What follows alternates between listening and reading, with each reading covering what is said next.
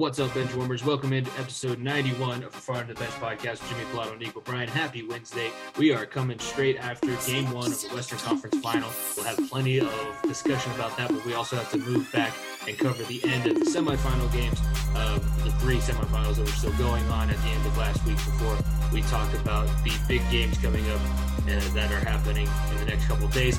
Be sure, before we get into everything, follow at FEOTV Pod, subscribe to the YouTube channel, listen Wednesdays and Fridays during the playoffs, new episodes, two episodes a week, going strong. We only have a few more weeks of that actually left. It's unfortunate, but uh, hopefully we get some good games out of it and we get a, a good conference final and, and, finals going about the NBA and the NHL um, and, and everything like that. But Nico, so we, we can be offside if we don't have control of the puck, but we have possession. But if we have possession and no control, then it's a penalty. Edmonton fans, for once, for the one, only time in this series, I'm going to agree with you. I have no idea what the fuck's call these days. Referees can do whatever the hell they want, and the points don't matter, right?